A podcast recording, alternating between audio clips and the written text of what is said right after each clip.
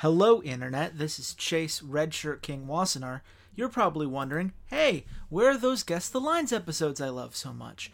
Well, we don't have them this week. Unfortunately, personal life took over. There were some factors outside of our control that meant that we could not record an episode the way that we would like. But as all of you listeners know, I subscribe to the mantra that we've got to give the people what they want.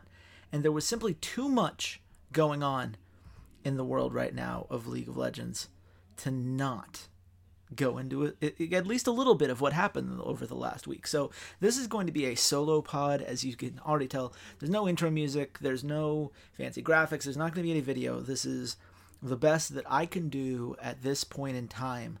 But hopefully this is better than nothing. Hopefully you guys like it, and we'll see how you guys feel about it in the future. But let's start with something that I, I, I firmly believe is the most interesting and fascinating of the five things I think we know after week seven. And that is that Team Liquid has lost their goddamn mind.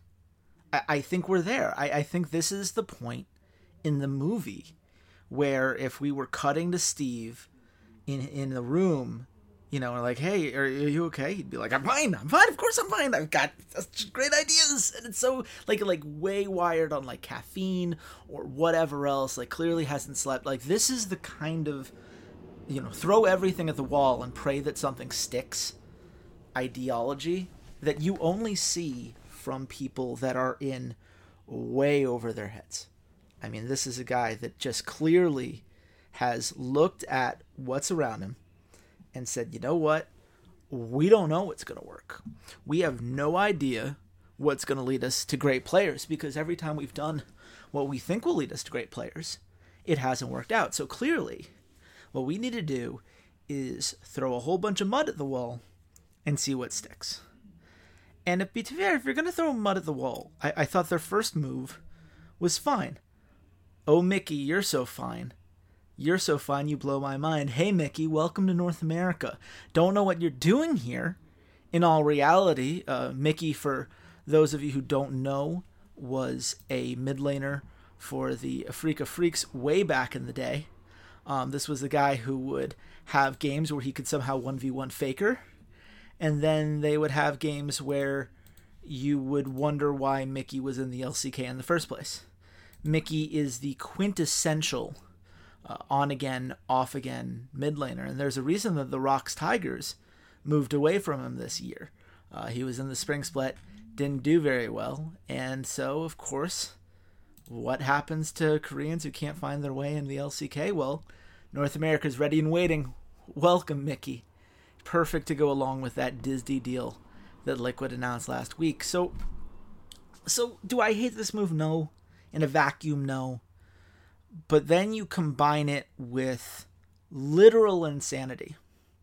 And I mean literally, they got insanity. Insanity is a solo queue player from North America. Uh, he's got games on both mid lane and AD carry. So I'm assuming that they're looking at him in one of those two spots. They have so many mid laners, I would have to imagine it's an AD carry. You would have to think, just on sheer well, I, I was going to say logic, but I think we've already established that that's maybe not the best basis here. But ju- just on sheer power of will, just looking at the numbers, you don't need a third mid laner, but you already have three in Slushy, Goldenglue, and Mickey, so you certainly don't need a fourth. So I guess congratulations, Insanity, on being the third AD carry on a team with Piglet and Yungbin fighting for position with you.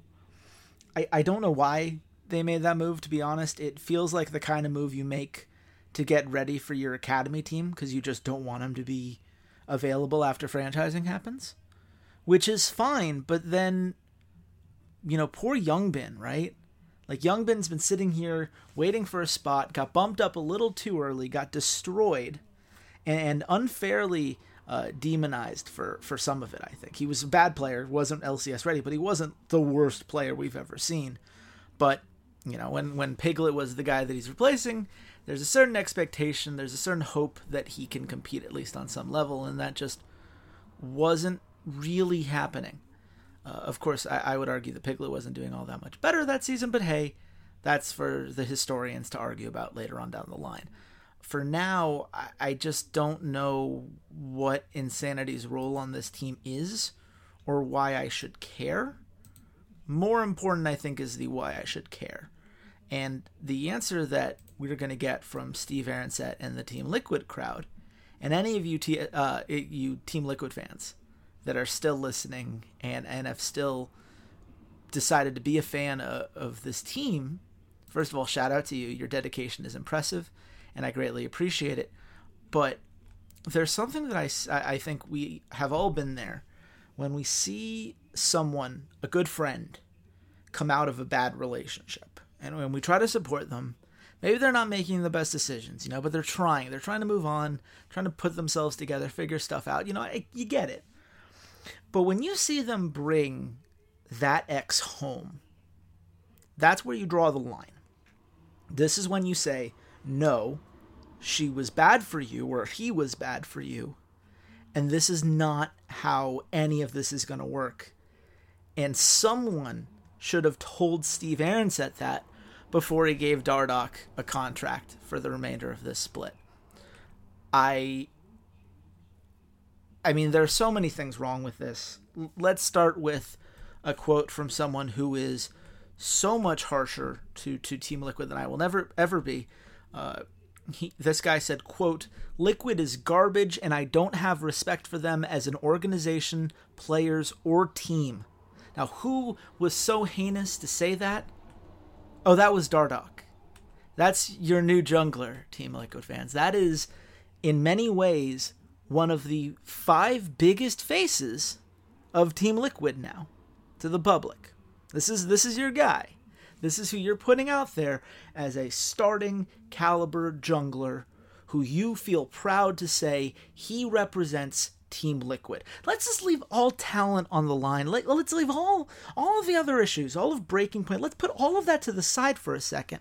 How much little self-respect do you have to have to sign a player who said that he does not respect you, your players, your team, any of it, publicly? On July 1st, as in less than a month ago at the time of this recording, at the time of his signing.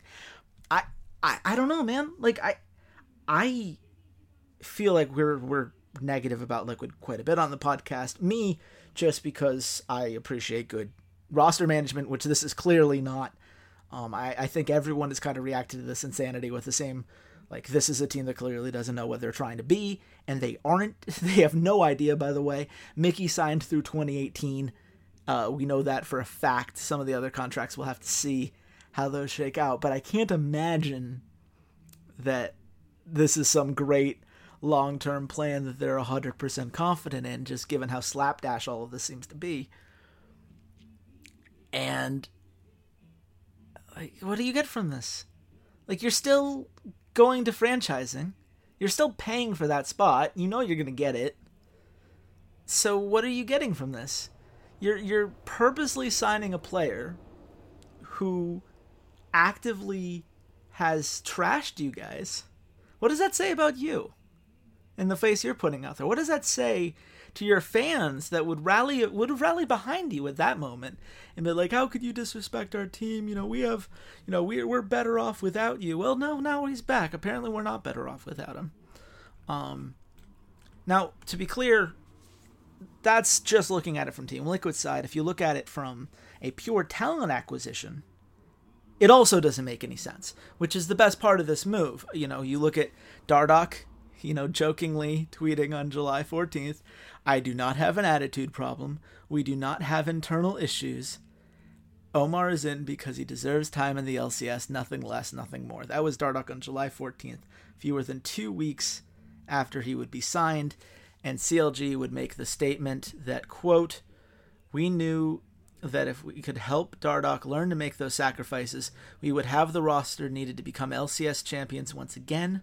Unfortunately, Dardoch was unwilling to adhere to the set of standards expected of every member of the team. So this is where I look at CLG and say, you know what? I get it. I get it. I understand that this is a slight step back. And I say slight because Dardoch was not having a great season. You look at the numbers, he was very average at best for a lot of this. So I get leaving him behind in, in that regard. I get, I, I, get kind of moving on with OmarGod, but if, especially if he's being an attitude problem, sure, awesome. Get rid of that guy. CLG thrives on team chemistry and having everyone buy in to the Zikz system. If he's not buying in, get out. Absolutely. Shout out to you, CLG. You have respect in yourself as an organization and standards that you hold your talent to. So, this is Team Liquid again, seeing that, hearing that, knowing that he is that guy, because I don't know if Team Liquid knows this, but there was this great documentary, it was called Breaking Point. It was literally about themselves, and it was literally a documentary breaking down all of the many ways in which their 2016 summer split fell apart. And one of the biggest reasons for that was Dardoch, was the guy that they're bringing back in. I, I, I don't understand. I, I'm not sure I even want to understand. At some point, you just decide it's better to just move on and just accept that this is a team that exists. This is a team that has way too much money and not nearly enough know how on how to use it.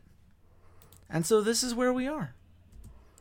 I I mean shout out to you, Steve. You're you're getting all of the headlines you would ever want, and I hope it was worth it for you. We're gonna move on to point two of this five things I think after week seven. ROCCAT, the Kingslayers Oh, yeah, you knew I was going to bring this up. You knew I was going to talk about it as soon as you saw that this was a Chase solo cast. You're like, oh man, can't wait for him to rant about how awesome ROCCAT is. You know what? I also can't wait to rant about how good ROCCAT is. I am all in on the ROCCAT hype train. If this series was about a ROCCAT hype train, unfortunately, it was not actually a ROCCAT hype train. It was ROCCAT executing a very simple strategy, a very straightforward strategy, and executing well enough to take down a team that couldn't execute a very basic strategy. And it's very weird to be saying that about the Unicorns of Love. But that's where we are right now. In game three, the EU caster said something that should have absolutely infuriated Unicorns of Love fans. And I'm sure it did because I've watched games with some of you UL fans and I know how passionate you are. The caster said, Oh, you know, Unicorns of Love, they don't care about macro. An actual thing that people said about you on a broadcast. And if you're a Unicorns of Love fan, you want to look at them and say, you know what, man, we have been disrespected. We were finalists last split how dare you say that we don't care about macro? But then you watched the games, and it's kind of hard to believe that they care about macro. It, it just right now, there are so many of the basics that are just missing from this team. We are missing the consistency in, in lane that we had from a guy like Exileh last split. Now that's been replaced with one of the worst laners in the league and someone who is an active liability in most cases. We have replaced the consistency and just sheer willpower that a guy like Vizicsacsi, who was the MVP last split, might I mention, might I remind everybody listening to this. And yet now he's the guy that a team like ROCCAT said, you know what? Fuck it. We're camping Vizicsacsi. We're camping the hell out of you. And that's our entire plan. We are going to gank your lane and then snowball off the mid lane because we know we're winning the mid lane. And we believe that means we're going to win team fights too. Can you stop us? Can you stop us from snowballing against Chachi super hard? And the answer was no. Fascinating enough. Xerxes, I, I felt, has taken a slight step back in protecting his solo laners. I, I think that right now he's having to do double duty because both of them are stepping back quite a bit. So I, I'm not saying that he's in an unbelievable situation or one in which you know he has a very easy task in front of him and he's just slipping on the job. I don't think that's the case, but I do think that we are seeing other junglers alleviate pressure on one part of the map by being more active in another part of the map. If you're Broxah and you're ganking top lane, this buys time for Caps to roam bot because they don't have pressure on that side of the map because they're having to deal with the pressure you sent on one side of the map. And whichever part they neglect, that's the part that's going to get you a play. It's it's this multifaceted idea of fully controlling the map, which is usually the Unicorns of Love's thing. That's what they do, right? They control the waves, they push down and get towers off of every little advantage that they get. That's the unicorn way. But their vision has been so bad this split. I mean, appallingly bad. And not just in sheer words placed, because they've never been all that great at words placed, but at least those words were placed in good spots beforehand. I feel like so much of the unicorn's wording right now is reactive. Well, a play just happened here, so let's put something here so that it doesn't happen again. Yeah, but that thing happened. Now there's going to be a next play. What's the next play that they're going to make, unicorns? Rather than hyper focusing on how to fix the play that you've already lost, what's your next win condition? And as my mom would say, you know, and I'd say, hey, mom, what do unicorns do? They fight. Yeah, they do fight mom, if you're listening to this, and everyone else who is listening to this, they fight. And when that happens, I mean, you can see some beautiful games. Game one against Fnatic was the perfect Unicorns of One Man. Was it messy? Yes. It could have been a lot cleaner.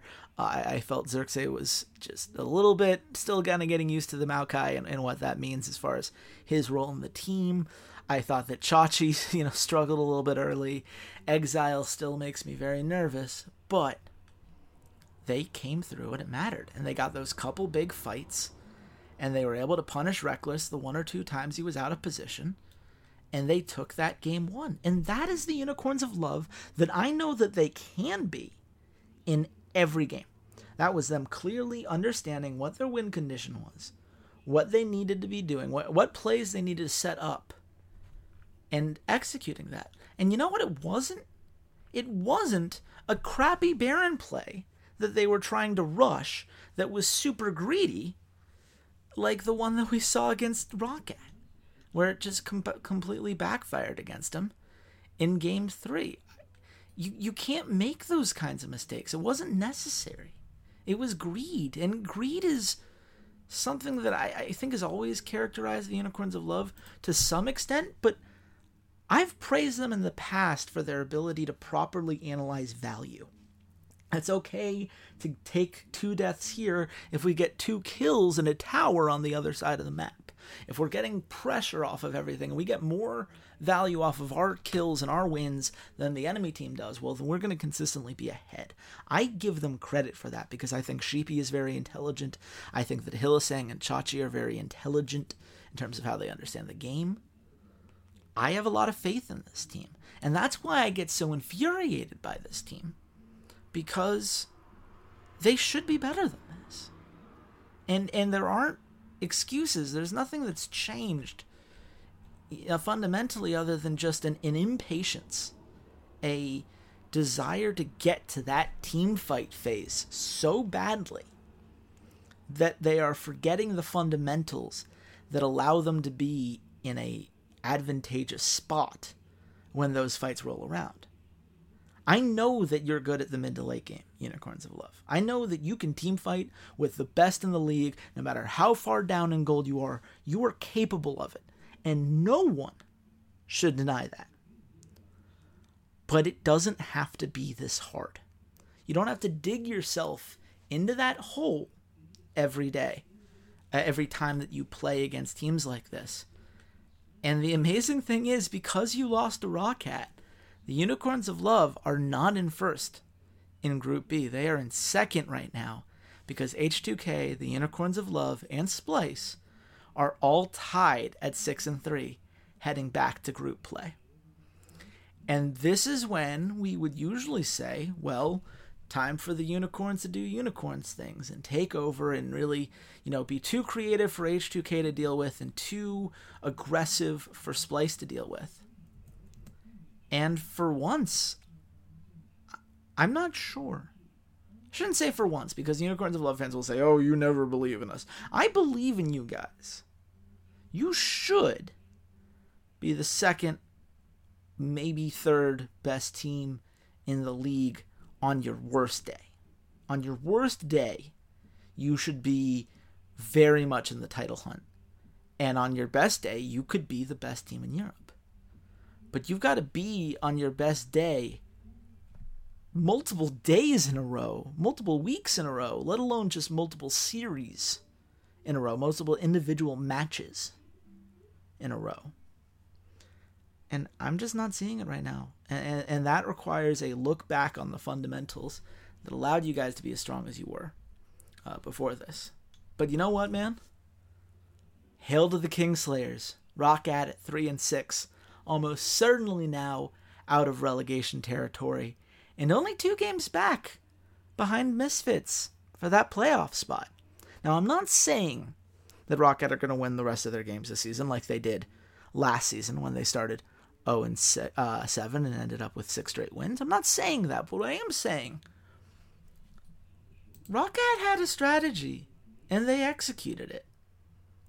And when Pride Stalker plays champions on which he actually ganks, and that is a limited pool of them, but when he gets them, things get fun.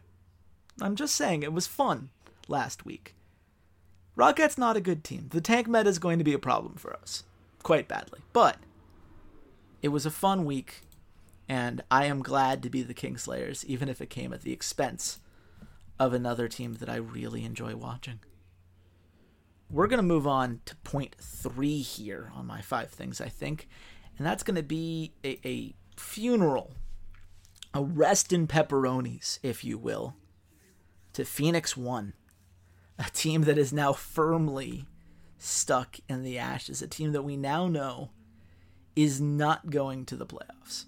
They cannot win enough series to make it at this point.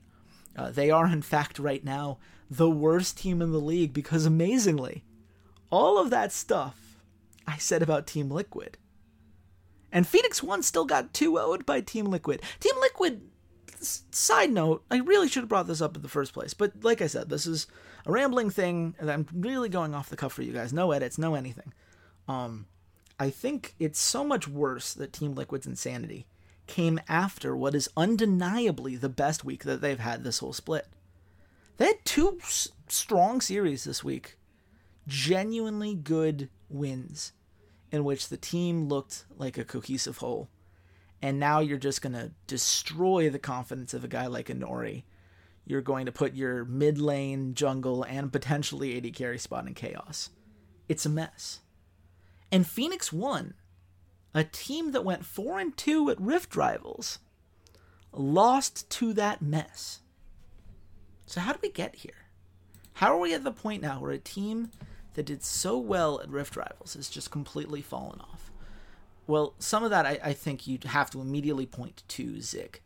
Uh, Zig is a guy that we were very hopeful would be a solid North American top laner, not necessarily a great North American top laner, because there aren't great North American top laners. There are great North American top lane imports, but there are very few great native talents from North America at this point in, L- in the LCS. But Zig right now, to put some numbers on it, uh, 2.2 KDA, only a 59.4% kill participation. Despite winning lane on average, 1.9 CS differential at 10 minutes. Mostly because he gets a lot of gank help from Mike, rookie of the split, MikeYeung, Young, Young, I maybe went one more young than I needed to. But either way, MikeYeung has been desperately trying to make Zig relevant, and it just isn't happening. It's just not in him. And that's really unfortunate because they need his help right now quite badly. They need someone to alleviate pressure off of the bot half of the map because teams right now are able to laser focus in on what is so clearly the most dangerous part of this team, and that would be Arrow and Xpecial. I thought Xpecial's played very well. Uh, the numbers aren't necessarily going to indicate that because A, he's only played a select amount of games, and B, he's been put in a lot of really crappy situations. But I thought he's played well. I, I, I don't think that he's the problem, and I do think that Arrow is still an incredibly competent AD carry, the MVP of last split for a good reason. Um, I, I don't think this is a, oh how the mighty have fallen problem. I think this is a, okay. Well, Phoenix won. If I throw all of my energy, my time, my resources, everything else into just stopping you and stopping Arrow specifically, just kill that bot lane over and over, or at least prevent them from getting any kills of their own. What's your next plan? And Phoenix One thought the plan was going to be, well, then Ryu will take over. Ryu has been incredibly uncomfortable in this meta, and it hasn't gotten better. In fact, I almost feel like it's getting worse. I feel like Ryu is checking out a bit mentally. You're seeing him make very sloppy mistakes in lane, just kind of checking out on certain fundamentals when it comes to roaming and, and getting the pressure that you would expect him to have uh, on champions like Taliyah, for instance. I, I think he's been just, just underwhelming as a whole. And so, if your mid lane is struggling and your top lane is actively hurting you, then all you're left with is your jungler. And MikeYeung, amazingly enough, his numbers are still brilliant. MikeYeung has had a great season. MikeYeung is going to earn the Rookie of the Split award. It's not going to be like, oh, well, you know, we just didn't have a lot of, of great players. No, no, no. MikeYeung has had a great season. He's a great player. He's consistent week in, week out. He's the best player on this team, and I don't. Well, he's the best player on this team that's a North American talent. You want to go him versus Arrow, you can go into like age of career and, you know, taking the import slot into account versus not taking it into account. It's a huge argument, but it's an argument. And that's probably the most impressive thing we can say about MikeYeung right now. I really think this team should be better than they are just because these individual pieces shouldn't be so frustrating to fit together it should be as simple as Arrow and Xpecial do Arrow and Xpecial things. And now we have this this team that can actually, you know, operate and, and keep themselves in a in a decent spot. And it's just not happening. I am just very frustrated, I guess, ultimately, with where this leaves this team. I, I don't really know what the answer is at the end of the day, other than just try not to get relegated so it's not as expensive to buy back in. I think Phoenix One is going to buy back in. I think they have enough clout with the guys that be when it comes to Riot that they're going to get their their status approved and we're going to be seeing them back in the LCS and if that's the case, well, MikeYeung's a great building block. And if you could keep Arrow and you know, maybe Xpecial depending on who's available, but at least Arrow down, like that's a great two person core that could be on a great team. But you've also got to figure out just what is it about your communication that is keeping you one step behind? Because even when you are playing the way that you would want, and I think their Cloud9 series was a great example of just how they can look both amazing and incompetent in just the same series. Great game two victory. I don't know what was happening games one and three at all. How how do you stop that mental snowball? How do you stop so that when you know Ryu's died once or twice, Zig's died once or twice, it doesn't just have the entire team outside of MikeYeung say, "Fuck it, we're doomed anyway. This is over," because that's not a talent problem. That's an attitude problem, and that's ultimately a coaching problem. So I have a lot of concerns, let's say, about where this team leaves moving forward. I, I, I think that's a fascinating thing to watch. And by the way, Europe, this is who we lost to four times. Four times in Rift Rivals. We sent our best teams. This they're tenth place right now, four times. I, I'm I'm not over it, is what I'm trying to tell you right now. I'm just not over it. But we're gonna move on anyway to number four on my five things I think we know after week seven. And that's, you know, H2 what? H2 what happened? No, seriously, H2 what? That's where we are with H2K.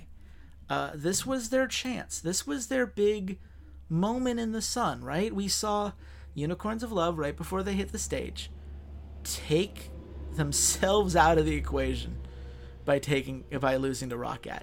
Suddenly, the door is wide open, and they're like, "Okay, H2K, all you need to do is beat up on a G2 team that has struggled this season, that has not really been able to put it together when Trick is not on like a very limited group of champions." And to H2K's credit, I thought they recognized that very well with their pick and ban phase. They targeted that to Sejuani hard. Uh, they also targeted the Elise whenever they were on blue side. And I, you know, I, I think they had Zac in game one and then Cho'Gath in game three. I, I don't think either one of those is, is bad by any means. Um, just clearly, we're targeting Trick. We're not letting Trick beat us. But then they just let themselves get beat anyway. And it was really frustrating to watch. Uh, it, it really felt like a team that didn't know what to do at multiple parts of the game. It reminded me a lot, actually, of Splyce in the spring split, last split, and, and for the first few weeks of, of this summer split, where they were just super defensive. And we're like, okay, as soon as you screw up, we're going to get you just letting you know, we've got our eye on you. We're going to get you if you screw up. Don't screw up now, or we're going to get you. And finally, teams would either screw up and Splyce would be like, haha, you fell into my cunning trap. Bet you didn't see that coming. Or, more often than not, when you consider the playoffs, oh, I, I guess you didn't make a big enough mistake for us to actually punish you. Oops. And then they just lose. And that was game one in a nutshell for me with H2K. They just sat back and waited and waited for a play that never came. Waited for an Odoamne ult on that Gnar that just never happened. Waited for the perfect disengage from Chei that or the perfect Jankos barrel. And it just never happened. And you could say, like, well, are those the best champions? For these guys. First of all, Chei and, and Odoamne have had great games on that champion. But Jankos, I understand. Like, maybe Jankos shouldn't have played Gragas. I'm like, okay, that's fine. But he also played Sejuani in game three and looked even worse in terms of engaging and providing the kind of support that you would want in that game. So now you're saying, oh, well, he can only play. Really, we should just keep him on carry junglers. Okay, well, A, hard jungler carries cannot always carry games because I don't know, maybe we enter, say, a meta in which you can take four tanks and an AD carry and call it a team. You know, that's that's basically where we are in 714, right? So you're not going to be able to get away with like a hyper aggressive scaling jungler who needs to get a couple kills to get the snowball rolling very often. It's just not you can do it on something like Cho'Gath, which they did in game two, and I think that's going to be something they try to lean on much more heading moving forward. But I, I think teams got to realize that. And there's no other tank with nearly the same burst that a Cho'Gath has with that feast. So then what? Then what do you do? I they have never had an answer for that, and that's the thing that I think has always pissed me off about H2K. It's like, okay, well, what do we do if we can't snowball reliably anymore? Because match two, game two of that series is going to tell you, like, oh, but we can snowball games. Look at how how strong we looked in game two. Look at how we won with 15,000 gold lead by the end of it. 26 kills. We were decisive. It was dominant. They didn't have a chance. And I would say you're right. But you also won the early game super hard you had a couple great kills on the Febiven that just snowballed that Syndra to oblivion. Nuclear didn't even have to do that much. Just let, you know, Chei just kept setting him up for play after play after play, and he was just bringing them all down. Like, congratulations, you did all the things you needed to do to win in the early game. But then you watch game three, and it's like, okay, H2K, you didn't win the early game. In fact, you lost the early game relatively significantly. What's your plan? And they just sit there. I like to imagine they're like scratching their head, like, you know, this is something where they've been asked in a team meeting before, like, what do we do? And they thought about it, and they had like a kumbaya circle, really got the, you know, incense candles floating, and the answer they came to was, well, we just won't lose in the early game because we're so good. I mean, it won't matter, right, guys? Because we're just so good at the game. I mean, look, we made it to the semifinals at Worlds last year. Like, look, we we know we're really good at the game because we know how to team fight when we have a lead, and we're really good at that. And that was enough then, and it's gonna be enough now. We just need to make sure that we don't lose the early game ever. And there are a lot of reasons why that's wrong. This particular meta does a great job of accentuating all of those points for me. But you are never going to have a perfect early game. It's just never going to happen. Uh, you can perfect it to a very large extent. High KT Rolster, uh, the, you know teams that can be absolutely frightening in that regard, and certainly H2K can be. But the early game relies on on one or two early moments really going your way, and while you can give yourself the better opportunities for it, it doesn't mean that the crits will always land in your favor. It doesn't mean that the enemy team doesn't have an also brilliant play that could mitigate that damage or even turn it against you. You can only control so much. You can control a lot more in the mid game because by then you have towers down, you have wards up, you're choosing, you can dictate where the fights happen, you're choosing when to fight or when to disengage. In the early game, you have so much less information, and because people are locked to lanes, it's just really hard to be as efficient. And you're not efficient enough, H2K, to pull this off. And and you weren't, and now you're tied at six and three with Unicorns of Love and Splyce. And you know, hidden in all of this, by the way, is is G2, who has played very well the last couple of weeks. They're team that, as I pointed out in, in the article I wrote for Unikrn, heavily rely on putting Trick in a comfortable position. But a comfortable position does not mean that he is hard carrying the game always. Sometimes it's enough to just give him that little extra help with Perkz roams on that Taliyah in game one. Just cutting the map down, making it so that it was very hard for H2K to chase when there was a position in which H2K could have theoretically turned on to Trick or turned on to Expect. I thought Expect in general had an amazing series. I thought all three games from him were incredible. Game three is the one where he's going to get all the acknowledgement because his plays there were just so over the top, mechanically solid. But I, th- I thought he played just as well in, in game one on, on that Jarvan. I, I think he's just a really good top laner at this point in his career. And while I could do without Mithy dying on his own multiple times, basically every game now, I still can't help but feel like that bot lane's super good because they still have Sven, who's still probably the best European AD carry possibly in history.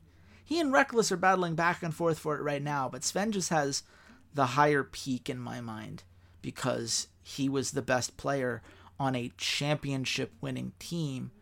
He's been the best player on a team that made it to the semifinals at Worlds.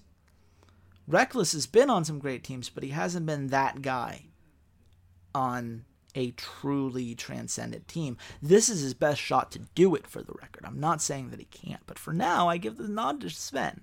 Sven's really good at League of Legends. At the very least, we can all agree Sven's really good at League of Legends. He's at least in the top two, and a guy that it's going to be very difficult for teams to stop. So all of this brings me to my final point, point five on this five things I think after week seven. This is when we need to learn how to stop worrying and trust in top tier teams. G2 was always going to figure it out. How did we know this? Because G2 has always figured this out.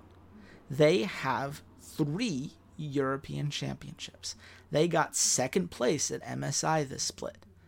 Of course, they deserve criticism. I've written two articles this year alone criticizing key moments in how G2 has performed. I've criticized them on the podcast. But if you asked me, do I think that G2 is going to be out in the first round? I said then, and I continue to say no. G2 is too good. There's too much talent, there's too much veteran experience. It's dumb to worry about them to the same level that we would worry about, say, the Unicorns of Love, who aren't as consistently in the finals, haven't won a championship yet in European history, have some younger players who are more variables than some of the guys that a G2 has. Does that mean that G2 are better than Unicorns of Love? No. Unicorns of Love beat G2 for the record. So this is not a which team is worse. This is I trust G2 to figure it out. I want Unicorns of Love to figure it out, but I trust G2 to figure it out. And I trust Cloud9 to figure it out. I wasn't surprised at all by their 2 0 this week. I know some people were. I think there were a lot of people who were looking at them at 6 and 6 and saying, you know, maybe they're just not as good as we thought. Maybe this is just not a Cloud9 split. It's going to be like when they had to bring in Meteos to play in the uh, in, in the support role, or we had to bring Hai in as a jungler because we need to figure it out. We need the shot caller. We need to make all this work out. And they got seventh and then had to do their miracle gauntlet run. And then Cloud9 2 0 this week. They got a 2 1 over Phoenix 1, 2 1 over Dignitas. Uh, that Dignitas win impresses me a lot more than the Phoenix 1 win does, but you know what? That that's two wins, two must win wins.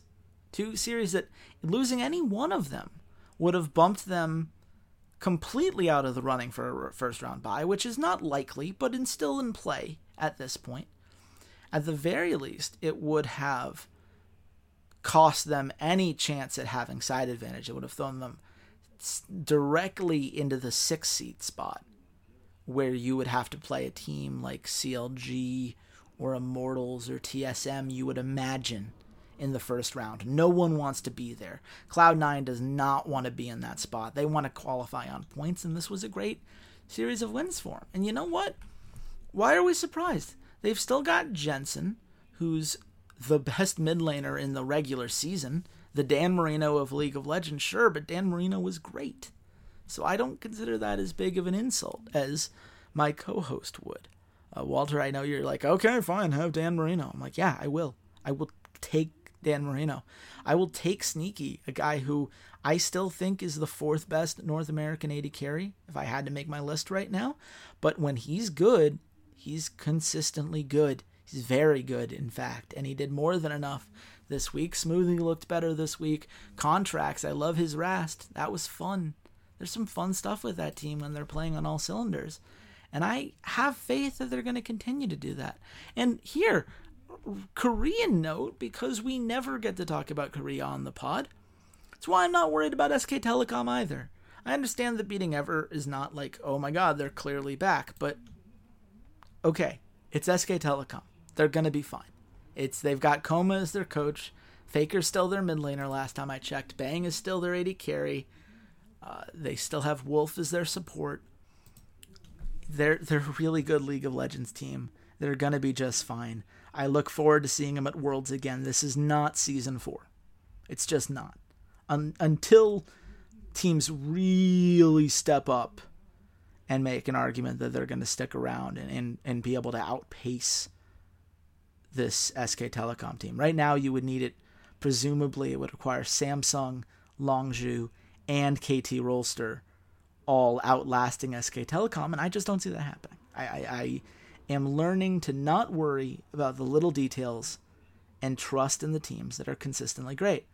Cloud9, G2, SK Telecom, all had problems this season. All of them are great teams. All of them look to be at least partially on track to get back to that status that we know they should be. And that's going to be it for this. I am wrapping this up. I hope you guys enjoyed it.